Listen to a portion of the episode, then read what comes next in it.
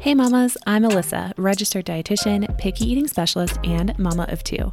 You're listening to the Nutrition for Littles podcast, aimed at helping you raise healthy, independent eaters. Each week, we will tackle topics like picky eating, mealtime struggles, baby led weaning, and so much more. Let's jump right into today's topic. Hello, hello, you guys. I'm so excited you are here.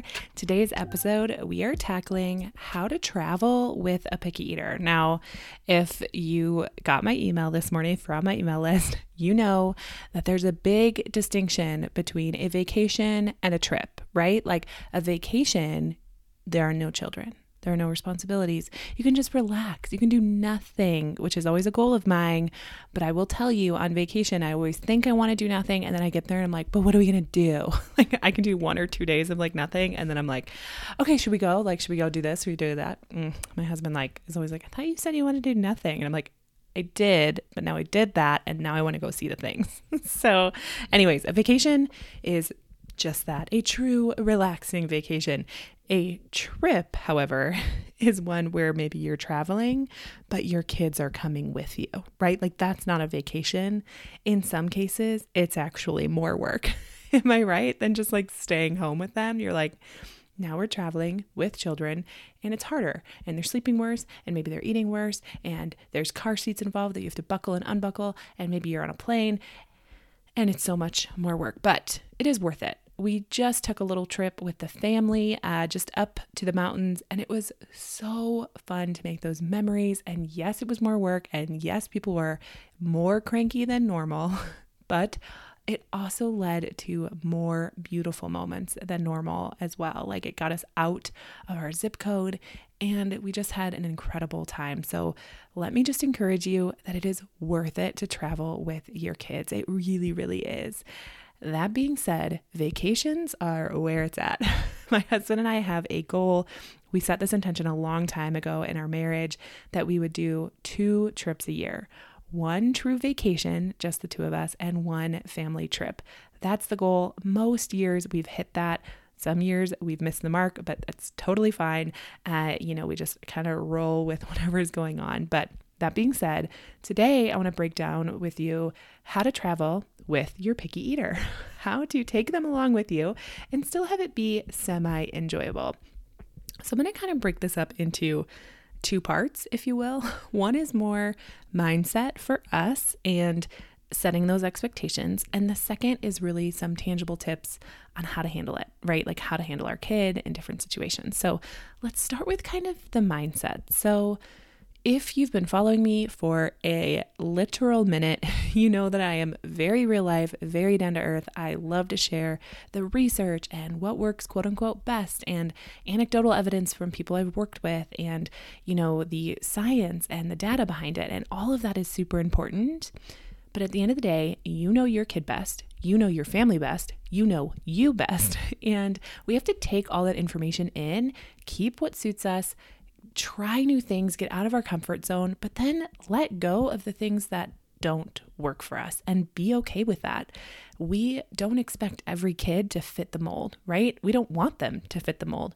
So it's okay to let those things go. So, the first thing I want to tell you is to not freak out.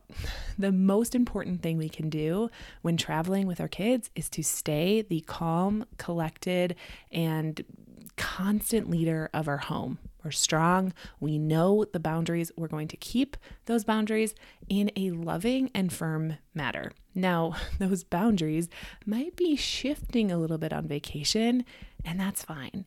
Kids are adaptable, they're able, they realize when things are different, right? Like they know when we're traveling, they know when things maybe shift or change, and to really adapt that 80 20 mindset and know that the 20% comes into play during travel. So, if you're not familiar with this idea of 80 20, it's 80% of the time we're doing the ideal, 80% of the time we're hitting our goals, 80% of the time we're holding those boundaries, we're being firm, we're staying strong, we're loving our kids, we're hearing them, we're doing all the things. 20% of the time we're like, we just got to be flexible. Life is hitting us hard and we got to be gracious with ourselves. And we got to be gracious with our kids. And we just have to embrace the rockiness of the 20%. And it's just that 80 20 balance. And that's life. And our kids are going to experience that too. And we should really embrace that and know that that 20%, like, let's whip that out on vacation. Let's take that out on days where we are just no longer motivated, don't have the time, don't have the energy, don't have the mental capacity to hold up the 80%. That's okay. And we plan for that. And when we plan for that, when we know that there's space and room for the 20%, the flex the more flexibility, I should say, always be flexible, but the kind of like very flexible 20% time, when we plan for that, when we invite it in, it actually creates um, more sustainability for the 80% because if we if we imagine or think ourselves into a place of like i have to be uh, the best mom ever 100% of the time always get it right follow all the rules do this do that blah blah blah 100% of the time no one can keep up with that. That's not sustainable. And so then we implode and then we just give up. We throw in the towel. We feel like failures. We feel guilty. We feel shameful, whatever that feeling is that comes over us, that mom guilt or that discomfort with where we're at and then we're like really inconsistent with our kids and sometimes they are living in this like really tight ship and other times it's just like mom's not even tuning into anything i can just do whatever i want. It's really confusing for them. So when we invite in that 20% and we can live in the sometimes and know that it's going to be a slow curve up and down not like a crazy roller coaster but like a like a monorail i would say then we allow for those days that are flexible to come and go, knowing that today is not our day to be 80%. Today is not our day to get it right all the time. And that's okay because that is life. So, reminder to invite that 20% in during vacation. So, it's okay to go off track. It's okay to change your schedule. It's okay to allow different boundaries to be true in, during vacation than it is at home, right? Or trip, I should say. And kids will pick up on that, that things shift and change, right? Like growing up, I was allowed to stay out late and, you know, I don't know, sleep in a friend's tent or have a sleepover on a school night when it was vacation, right? Like there are rules that change and shift, and kids can pick up on that too. So we want to set that kind of rule and expectation and mindset for ourselves. The other thing I want to uh, tell you is to release expectations here. Now, even if we've made some progress with our picky eater, or maybe we haven't and we're really frustrated, let's release the expectations for this trip. So, releasing the expectation says I don't have to do new things. I don't have to push them. I don't have to employ all the strategies that Alyssa teaches on her Instagram or whatever, or Table Talk. But I want to just enjoy this time with my kid and release the expectations of how much or what or the timing of their eating. This also leaves room for magic, right? Like this leaves room when we release these expectations, which by the way, I recommend you do anyways, but especially during trips, it leaves room for magic. And what I mean by that is it leaves room for us to be surprised by our kids. Sometimes they're they're out of their comfort zone enough. They're in a new restaurant, they're in a new place, they're presented with a new food and they surprise us. They pick us up, pick it up and eat it. And they go, "Oh my gosh, where's this food been all my life? I love it." And you're like, "What?" right? And so sometimes we just need to leave room for magic. So I want to kind of keep that at the top of mind as we now go through some of the more tangible tips of how to handle a picky eater while traveling. So, the number one is think of your at home schedule and then bring that to vacation with you really loosely. So, if you can keep that schedule, great but do not drive yourself mad about it. Now, of course, time uh, time schedules, time zones are going to shift depending on traveling. You may have a few late night travel nights or whatever. So it's all going to shift anyways. But thinking of a feeding schedule more like a routine is really helpful. Kids can cling to a routine really, really well versus like by the clock schedule. So, first we do this, then we do that, then we go eat, then we do this, you know, whatever. So, for example, maybe it's we wake up, we brush our teeth, we read a book, we get dressed, we have breakfast, and we keep that same rhythm or routine during trip a trip or a vacation, right? Now, it doesn't have to be perfect, it doesn't have to be exact, it doesn't have to be exactly like home, but kind of thinking of it more of this rhythm than it is like a timetable because things are probably already screwed up and shifted with just a little bit of travel. It always throws a wrench in our plan. So, that's the first tip is trying to keep that rhythm or uh, schedule or routine similar. The next tip I have for you is bring, pack, or pick up a safe food at your destination. So, wherever you're traveling to, grab a safe food or two or three to have on hand during meals. So for us, when we were camping, I grabbed bananas, I grabbed graham crackers, and we had raspberries. Um, and those were kind of our safe foods that we kind of played around with during snacks when we had to pull over in the car or at restaurants. I was able to pull those out and have them available, especially when they were eating completely brand new foods and there wasn't a safe food offered at like the restaurant or wherever you're eating. So have those on hand, pack them with you, or pick them up once you get there can be really, really helpful. The next tip is to use bridges. Now, bridging is a technique that I teach really in depth inside of Table Talk, but essentially it's using something to get your kid to like a new food that they already like. So you think of it as a bridge. For example, ketchup. Ketchup would be a bridge. They like ketchup. You put ketchup on hot dogs, they like it. You put ketchup on eggs, they like it. You put ketchup on pizza, they like it. Whatever that looks like, lean into some of those bridges, especially ones that are available at restaurants like dips, dressings, uh, condiments, things like that can be really helpful. The next tip I have for you is to not stop offering new foods. Just because you're traveling doesn't mean you have to stop or pull back or completely eliminate exposing them to new foods or foods you're currently working on. It also doesn't mean you have to do this, but I just want to encourage you a little bit that, like I said, leaving room for magic, this can be an excellent time to have them experience a new food. It's probably going to be a little bit more positive of an exposure because they're having fun, they're on a trip, you're maybe eating with them. Uh, some of these other kind of ex- like experiences or environments might be a little elevated. So, this might actually be a really great time to introduce a new food. Now, not always, because traveling can make us cranky. So, there's yin and yang here, there's back and forth. But just a reminder that you don't have to stop offering new foods or finding new things to experiment with just because you're traveling.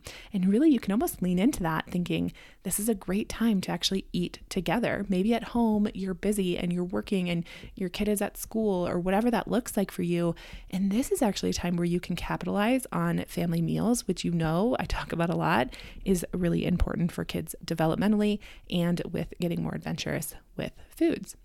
Okay, the next thing I want to uh, recommend is to consider your current meal and snack schedule or routine and potentially adding in a snack time or kind of smushing it together. So, a lot of times on um, vacations, you might find that they're getting hungrier a little bit earlier uh, and their timetables are kind of shifting. And that's usually because we're expending more energy. We're doing more activities, even just the stress of traveling or being in a car or a plane or just the stress of change actually can increase our need for energy.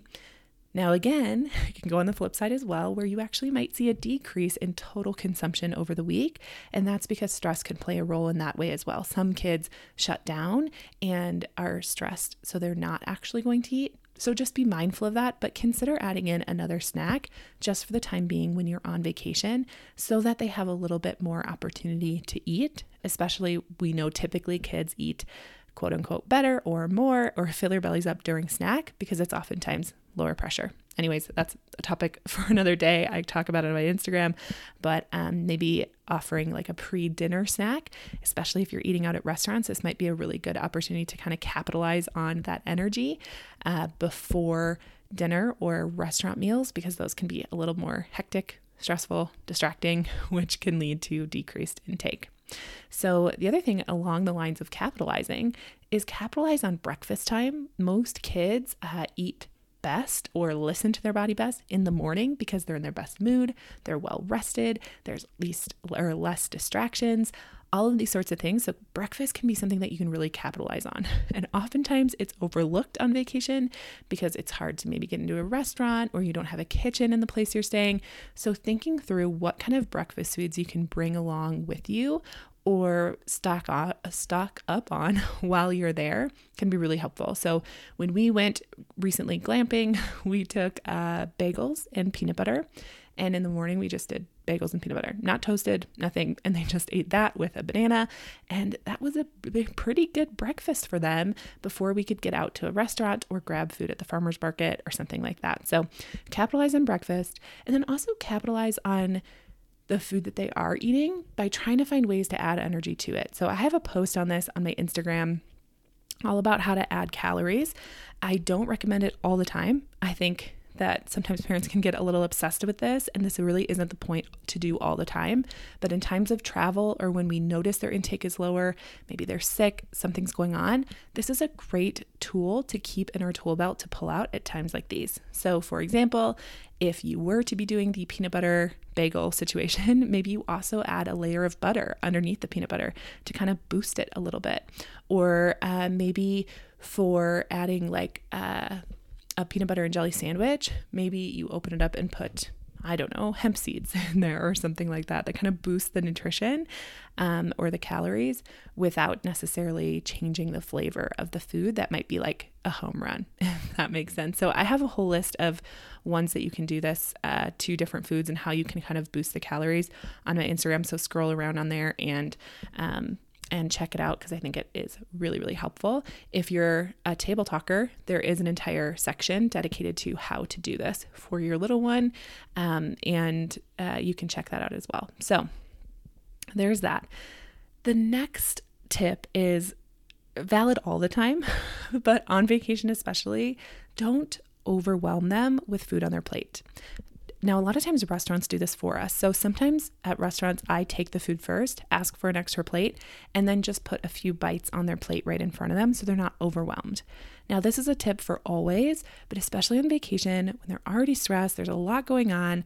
This is a really good tip to not overwhelm them on the plate. Just give them a few bites of everything, and you can always refill it later. Okay, the last and final tip I'm going to give you here is to not talk about the food, but do talk about the food. and here's what I mean about that. A lot of times when we're traveling, food is part of the culture we're experiencing or food is part of the experience of the the trip, right?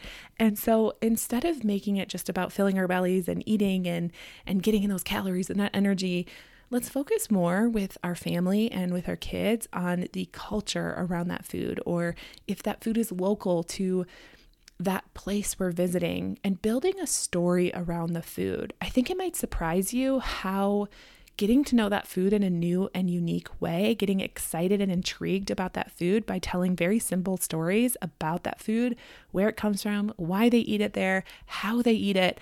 All these things might actually get them to a place where they're interested in being adventurous with that food. Now, not always, but it's just opening the door.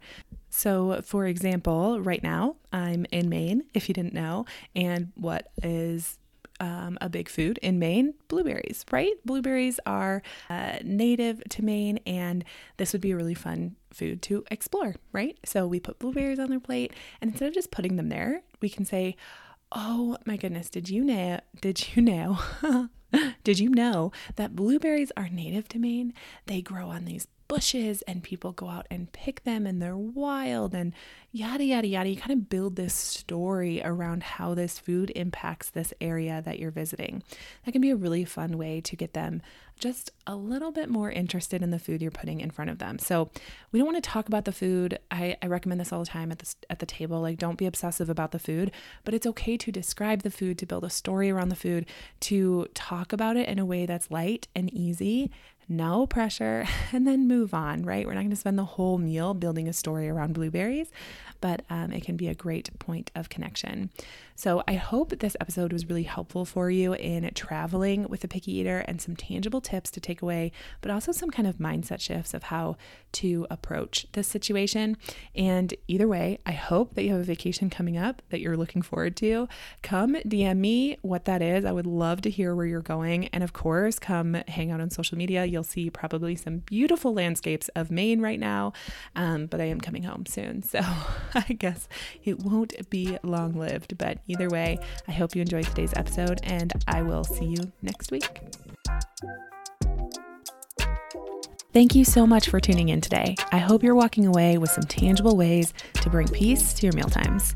And if you like this episode, please subscribe and tell all your mom friends. And as always, the best compliment you can give me is leaving a rating and written review, which also helps other mamas like you find this podcast too. You can find more from me on Instagram at Nutrition for Littles. Do you have a question you'd like me to answer on the podcast? Email me at alyssa at nutritionforlittles.com. All right, until next time, mamas.